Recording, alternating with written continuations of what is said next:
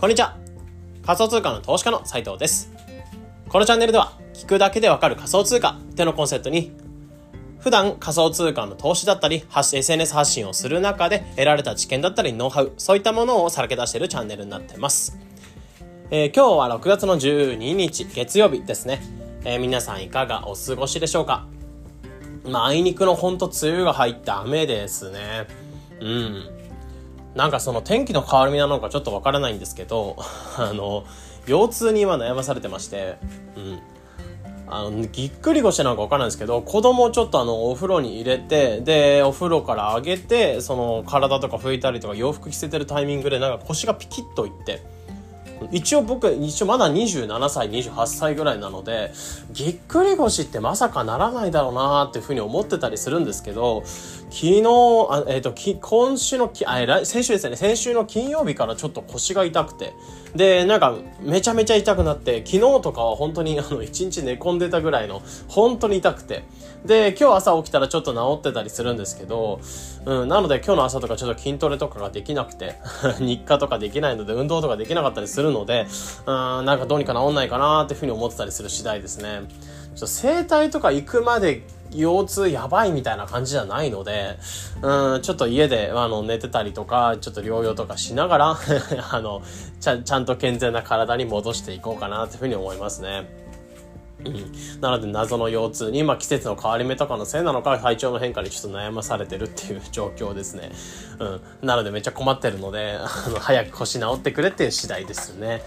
うん、でまああいにくの雨ではあるんですけど、まあ、しっかりと、えー、コツコツのポッドキャストとかトーカーも今日も撮っていこうかなっていうふうに思います。で、今日のタイトル、まあ、今日の話が何しようかなってところ、まあ、いろいろ考えたんですけど、まあ、月曜日ではあるので、ちょっとがっつりした話で、発信率につながるような話になってますかね。で、今日のタイトルが、影響力をごばい以上育てるコンテンツ発信術ってところで、えー、エスエヌエス とかそういったものでコンテンツを発信していくとかっていう方向けに、えー、どういうふうにまあ影響力をつけていくといいのか、まあ、より効率的にその影響力をつけていくような方法みたいなところ、まあ、今回はシェアしていこうかなと思ってます。まあ、これ聞いていらっしゃる皆さんとかは影響力つけたいですかね。うん。まあ、もちろんその エスエヌエス 発信とか多分されてる方が多いかなと思ってて、まあ、発信してるんだったら、せっかくなら、えー、いちミリでもちょっと多く発信、影響力っていうのをつけていきたいなっていうか、発信力をつけた上で、えー、アカウントとか伸ばしていきたいなって方が多いかなというふうに思うんですね。うん、で僕自身も、えー、まあいろんな本当にこれまでツイッターとかインスタグラムとかあと TikTok とか、うん、あとはメルマガとか今発信してますけどっていう感じで結構いろんな エスエヌエス とかメディアっていうのを使いながら、えー、発信っていうのをしてきてで、一応、その エスエヌエス、ツイッターの方とかで言うと、映像フォロワーっていうのが今いちまんにんと突破してきた。別にこれがすごいってわけじゃないですけど、当時全くいない頃からすると、えー、いちまんにんって、まあ、結構、なんだろう、ボーダーラインみたいな数字ではあったので、えー、そこに達して、達してこれたものがあったりとか、あとは今発信してるメルマガとかであれば、先日せんにん、えー、メルマガの登録者せんにん超えてきたってとこだったりとか、あとは、えー、ブログ、まあ、仮想通貨のブログとかで言うと、収益としては一応ななけた台とかっていうのを出してきたりとか、やっぱそういったところで収益とか影響力っていうのをつけてこれたおかげで仮想通貨の投資の方っていうのも、えー、かなり伸びてきてこれた。まあ今かなり市場としてはまた落ち込んできてはいますけど、えー、仮想通貨っていうのを長期的に触ってこられたのはやっぱり エスエヌエス 発信とか、えーえー、まあ影響力っていうのをつけてこれたおかげなのかなというふうに思うんですよね。うん、なのでそういう意味として、えー、これまで発信するしてくるまでにどういったことを意識して、えー、どういう方法を使って影響力をつけてきたかどういうことを意識してきたかみたいなところを、えー、あくまで一意見ではあるんですけどシェアしていこうかなと思うので、えー、むしろもし エスエヌエス 発信とかやってきて影響力つけていきたいアカウントを伸ばしていきたい、えー、まあもちろん収益とかも作っていきたいって方とかは、えー、参考にしていただければなというふうに思います。なので今回話していく内容としては、えー、まあ、まず エスエヌエス 発信影響力をつけていく方法としては、これが結構おすすめだよみたいなところの考え方、方法みたいなところをシェアしたりとか、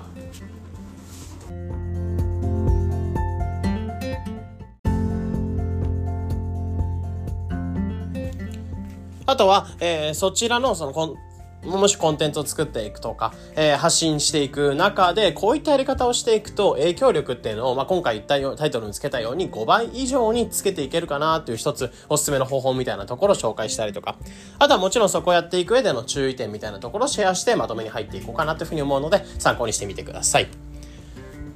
じゃあ、えー、エスエヌエス で影響力っていうのをごばい以上、今よりもごばい以上つけていく方法っていうのは何があるかなってところを言うんですけど、えー、結論としてはコンテンツの使い回しをしていくこと。あらゆる エスエヌエス っていうのを同時並行で運用していきながら、えー、コンテンツの使い回しをしていくこと。えー、これっていうのがめちゃめちゃ、なんだろう、効率的な影響力っていうのを伸ばしていけるんじゃないかなっていうふうに思うんですね。まあ、ポイントとしては複数の エスエヌエス を、えー、同時並行でやっていきながらも、えー、コンテンツの使い回しをしていくこと。これがめちゃめちゃ重要かなというふうに思ってます。うん。なんでかっていうと、まず複数の エスエヌエス っていうのを持っていくことで、えー、シンプルに例えば Twitter だけとか、Instagram だけとか、えー、例えば YouTube だけとか、っていう形で一つのプラットフォームで運営してたりすると、もちろんそこが伸びつつ、えー、伸びていきますってなったとしても、そこが例えばアカウントのバウンくなっちゃったりとか、うん、なんかそこのアカウントが炎上しちゃったりとか、えー、わかんないですけど、そういった形で影響力伸ばしていく中で何かの問題とか事件っていうのが起きる可能性があるんですよね。で、そういった投資とかも同じだと思うんですけど、やっぱ一つの銘柄っていうものが上がってってるとしても、えー、もう一つが下がってってる。こういった平均を取っていくことで、えー、なるべくそのポートフォリオを安定化させていくみたいな考え方もあるように、エスエヌエス とかにおいても、やっぱ複数 エスエヌエス っていうのを持っておくことで、えー、やっぱリスク分散っていうのをしておけるかなっていうふうに思うんですよね。で、しかもそういったリスク分散もしながら、えー、例えば、まあ、Twitter とか エスエヌエス、Twitter とか Instagram とか、それぞれ使ってるユーザーっていうのが違うので、違った客層というか、違った人たちに対して自分のコンテンツっていうのをリーチしていける。例えば エスエヌエス とかだったら、えー、情報収集とかかなりしてるような、結構男性が多いイメージなんですよね。情報収集とかしてて、新しいテクノロジーとかが好きだったりとか、新しいニュースを摂取したいっていう人。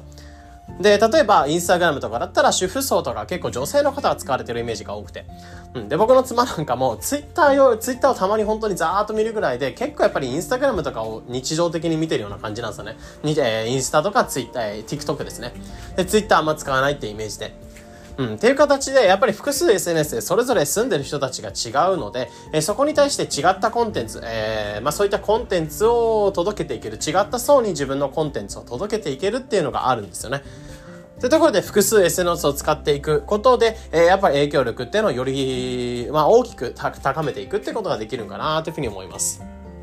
うん。で、あとは、えー、コンテンツの使い回しをしていくことですね。うん。まあこれ使い増しっていうとちょっと言い方悪いかなっていうふうに思うんですけど、えー、これはなんでかっていうと、まあそもそも、えー、まあ大事なこととかっていうのは何度も伝えるべき、反響があることっていうのは何度も伝えるべき、伝えるべきですし、えー、自分が一回言ったことっていうのをずっと必要に覚えてる人ってネットの社会じゃいないんですよね。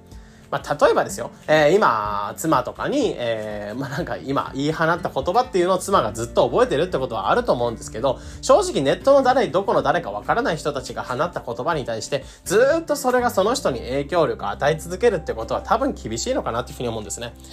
なので、えー、そういったところで、まあ、大事なことっていうのは何度も伝えるべきですし、そもそもみんな覚えてないってところ、うん。なので、えー、その伝えるたびに違った層に対して、例えば時間が違うだけでも違った層に届くと思いますし、えー、例えば朝に伝えて、朝にニュース見る人に対して、その情報っていうのが届けていくっていうところも大切ですし、逆に夜の時間帯にその内容を発信したところで、えー、朝と夜でそもそもツイッターを見てる人たちが違うっていうところで、えー、違った層に対しても届けていける、情報が届けていけるっていうのがあると思うんですね。うん。ってところでやっぱりコンテンツの使い回し、複数の エスエヌエス っていうのをここを使い回していくことで、えー、使い回していくことで、えー、かなり影響力っていうのを効率的に高めていけるんじゃないかなっていうふうに思いますね。うん。じゃあこういった形で複数 エスエヌエス ってものを展開していきながらもコンテンツの使い回しをしながら、えー、運用していくってどんな感じでやっていくといいのかみたいなところをプラスアルファ話していこうかなと思ってます。ぶっちゃけここを使っておくと、あのー、複数 エスエヌエス でめちゃめちゃ運用大変そうですし、えー、コンテンツの使い回しってどんな感じでやっていくのか。うん、あのー、コンテンツの使い回しっていわば、そ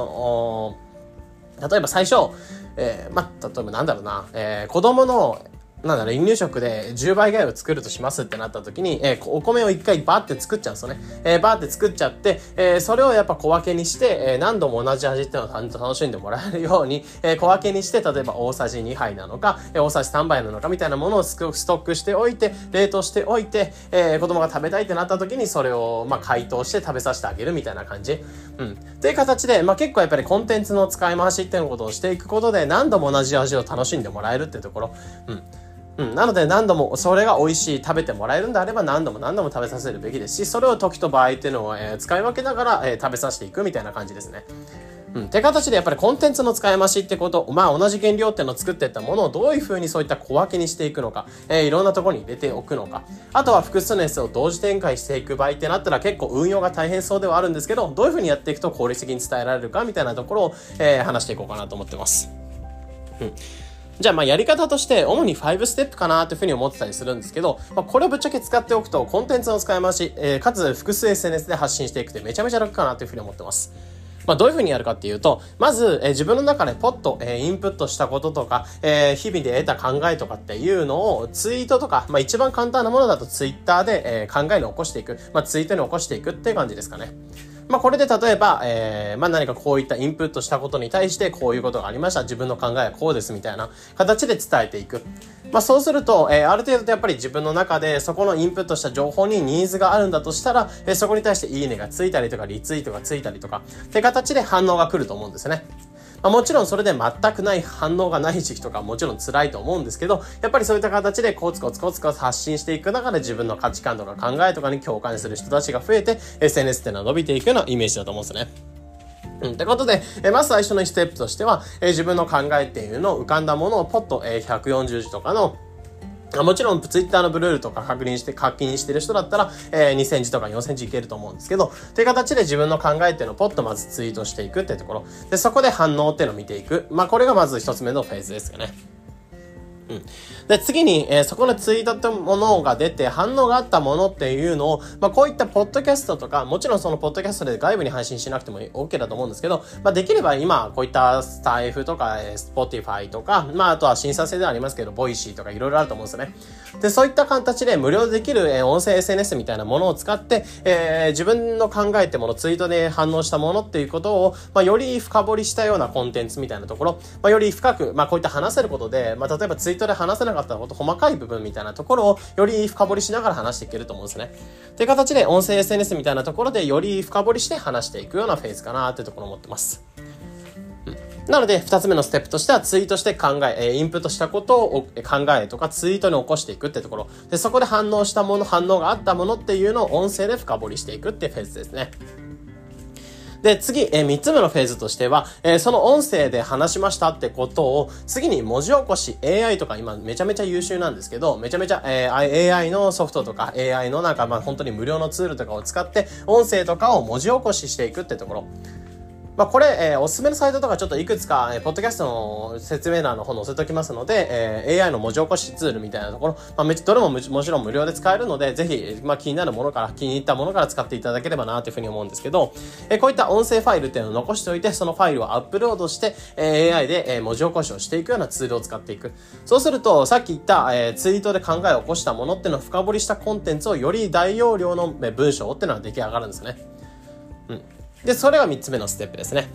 で、次に、えー、その文字起こしした文章っていうのを次にブログとかメル、メルマガの記事とかに、えー、書き起こしていく。えー、体裁とかちょっと整えながら、えー、メルマガとかの記事に文字起こしをしていく。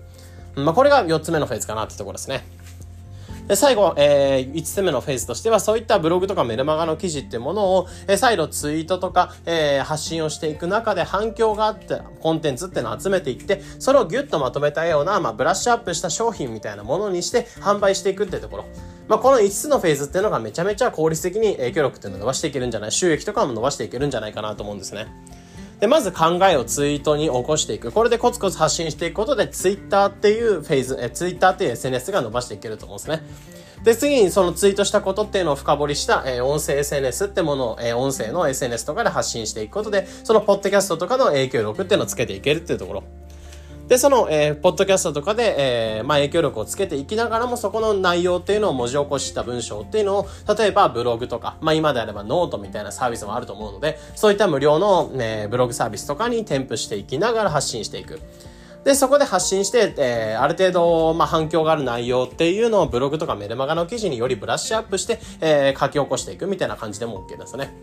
で、最後に、えー、記事ってものを最後に商品化していく。そこで収益を伸ばしていくってところ。なので、ツイッター、えー、あとは、ポッドキャスト系の配信。あとはブログとかそういったものとか エムエル マガっていう記事を伸ばしたりとか、あとは最後に商品化することで収益っていうのを伸ばしていける。まあこういった、えー、複数 エスエヌエス っていうのを発信していく。で、しかもさっき言ったように、えー、音声を深掘りしていく。まあツイートしたことを音声で深掘りしていくって形なんですけど、その音声の深掘りっていうものを動画で一緒に撮りながら、えー、発信をしていくと動画も一緒に撮れちゃうと思うんですね。で、その動画で話した内容っていうのを、えー、まあ、音声形式、まあ、音声を、まあ、その、まあ、文字形式に起こしていくっていうのも OK だと思うんですね。で、そこで動画を撮っておくと、その動画のところにちょっと文字起こしした内容っていうのを添付しながら、えー、ショート動画にして、例えばインスタとか、えー、TikTok とか、そういったものに発信していくってこともできると思うんですね。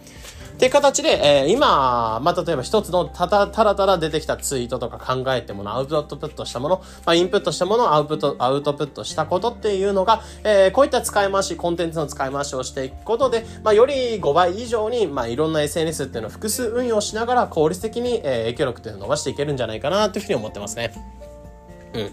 なのでこれが実際に僕自身も結構最近試してる方法なん、方法ではあるんですけど、えー、最近やってるのは、例えばツイートで反し、あの、発信をしましたって内容っていうのを、まぁ、あ、ちょっと反響があったものをいくつか見ておいて、反響あったものっていうのをちょっと形を変えて、えー、例えばそれを音声とかで話してみる。こういったポッドキャストとかで話してみるとか、あとはちょっと動画をサクッと撮ってみるとか、うん。まぁ、あ、そういった感じで、えー、本当にスマホでサクッと撮っていればいいと思うんですけど、そういった形で動画でちょっと話してみる。で、そこの内容っていうのをちょっと編集ソフトとか使いながら動画を切り、え、切り分けながら、まあ、重要なところを抜粋して、例えばインスタとかリールの方で流していくとか、まあ、その動画っていうもの出来上がったものは別に TikTok でも流せるので TikTok で流しておくとか、って形で、えー、その動画の内容っていうのをちょっと回しておきながら、えー、そこでアフィリエイトとかブログとかに誘導していくみたいな形。うん。まあ、結構こういった形で試してたりしますね。